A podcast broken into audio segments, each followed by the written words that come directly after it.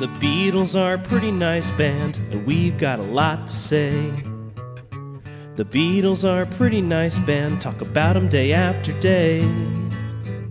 But we also love the outfield a lot, so are these songs better than your love? The Beatles are a pretty nice band, someday we'll judge if they're fine, oh yeah. Someday we'll judge if they're fine. She loves you. Yeah, yeah, yeah. I mean, this is the first biggie. Um, you know, I'll never forget watching the Ron Howard documentary, Eight Days a Week. Paul described how when he was growing up, he'd go to peers and say, he's a songwriter. And we'll go, oh, yeah, cool. Did you watch the soccer match last night? You know, they, they said football, but, you know. They said they said football there. They said football, yeah. But when Paul said it to John, John responded, "Oh, I'm a songwriter too." And then it cut to a packed soccer stadium singing "She Loves You."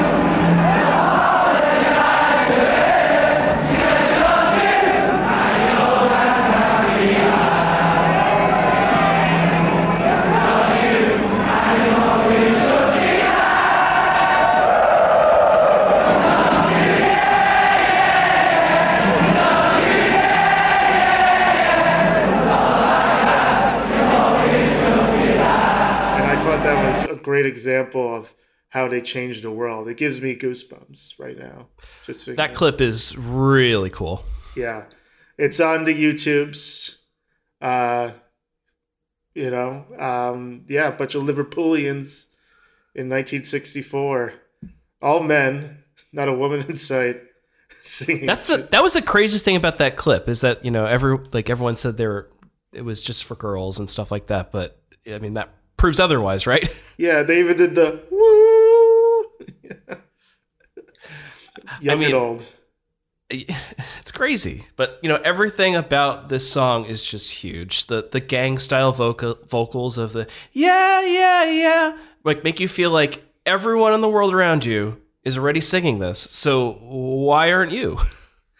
Uh, as evidenced by that clip, but it's their most complex arrangement of a song yet. Between the six chord added to the yeah at the beginning and famously at the end, and to the the false ending that really just revs you up for the finale.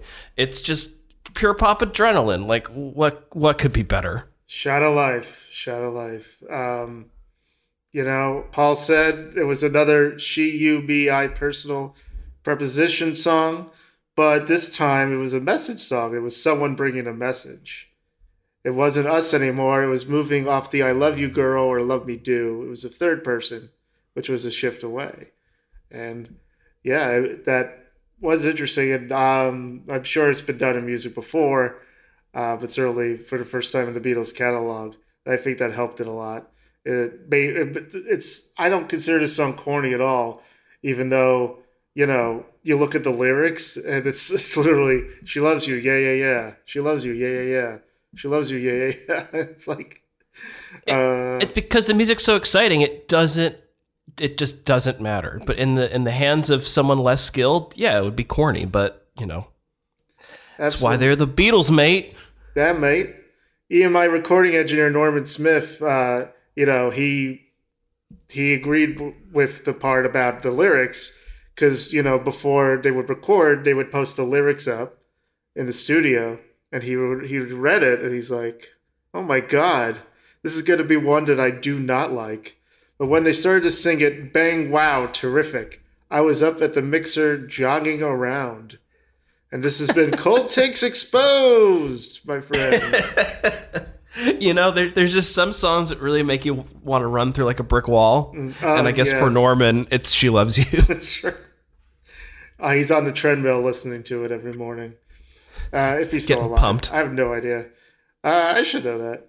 Uh, it was mostly written in a room in the Turks Hotel in Newcastle prior, prior to the Beatles' second performance in the city's majestic ballroom. A true collaboration between John and Paul.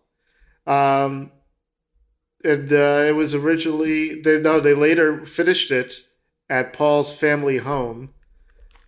Uh, his dad, Paul's dad, was watching TV, smoking his player's cigarettes. They finished "She Loves You," he they went into the living room, John and Paul. They said, "Dad, listen to this. What do you think?" So they played it for him. He said, "That's nice, son, but there's enough of these Americanisms around. Could you sing She Loves You, Yes, Yes, Yes?" And they said, "No, Dad, you don't. You don't quite get it, do you? Nope. You old man." Um, yeah, he mentioned the sixth chord. Um, they were pretty proud of that. The Beatles were, even though George Martin's like, "Yeah, the Glenn Miller Orchestra did that. Uh, kind of corny, but it worked." I don't think it'd really been done in like. I mean, not. I mean, the Glenn Miller Orchestra was pop music of its day, but you know, in Right. rock pop music, I think that was one of the first uses. Yeah. Um, you know, it's funny because it was originally bombed in the United States originally on September 16, 1963. It came out as a single, got very little airplay. American Bandstand had scored in the low 70s, noticeably lower than songs considered to score well. It only sold a thousand copies, completely failed to chart on in the Billboard charts. But on November 22nd, 1963, CBS Morning News ran a five minute feature on Beatlemania, which featured She Loves You heavily. They were going to repeat it that evening, but John F. Kennedy was assassinated. So Walter Cronkite was like, let's retransmit it on December 10th. And all of a sudden, things started to pick up, and the Ed Sullivan Show was a few weeks later, and the rest is history. But stupid Americans, you need to beat them over the head with stuff sometimes. Sometimes, yeah, yeah, yeah, yeah. Originally, it was going to be a call response song, but Paul realized, Paul McCartney, of all people, realized that was too corny. That wasn't going to work. Um, so they, it worked out there. Uh, love count. I got five. Loves count 13. Hmm. Hmm. If we were counting yeahs, there'd be a lot more of those, But, um, and a lot more coming. Well, yeah, well, they said it three times after loves most of the time. So it's probably 39. But we'll have to go back to the lab and figure that one out. Josie We'll- have to- scale. Sorry, what? Oh no, okay, Josie scale. Yeah. For me, yeah, yeah, yeah. Oh, yeah, yeah. Yeah. The Beatles are a pretty nice band, talk about them day after day.